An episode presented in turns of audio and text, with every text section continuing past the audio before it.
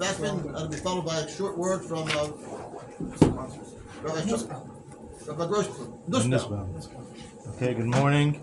Um, the learning is sponsored um, for Shlemer for Yehuda ben Miriam and Leili Nishmas Miriam Bas Rabbi Sol Noach. Um, learning should also be L'schus, the Yidden and Eretz Yisrael, specifically the learning of Hilchas Tefillin, as the Rebbe said. All those that need a refuah should have a refuah. All the hostages should be returned safely, and uh, the soldiers should have success in completely eradicating the evil. Um, and so, continuing along the, so actually starting a slightly new subject matter regarding the um, the directives for wrapping the tefillin around the bicep. Um, so, just just to conclude one one detail of what we discussed um, the last couple of days. So, at the end of the day, regarding the knot, even though the Zohar is quite particular about that uh, practice, keeping the knot uh, adjacent to the bayis, if one did not do that, it's still kosher and he fulfilled the mitzvah. This is just a, an added stringency.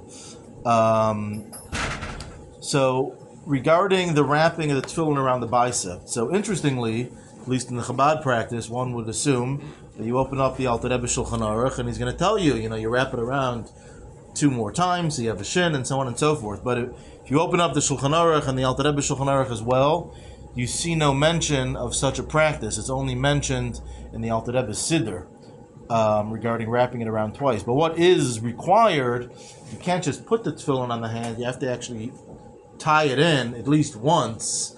Um, that would be required. And if not, you didn't fulfill your biblical mitzvah of putting on the tefillin. Um, regarding wrapping it around an additional two times to create the shin, it's actually a fascinating historical dispute regarding the students of the Arizal as to what actually the Arizal did. Because this is a.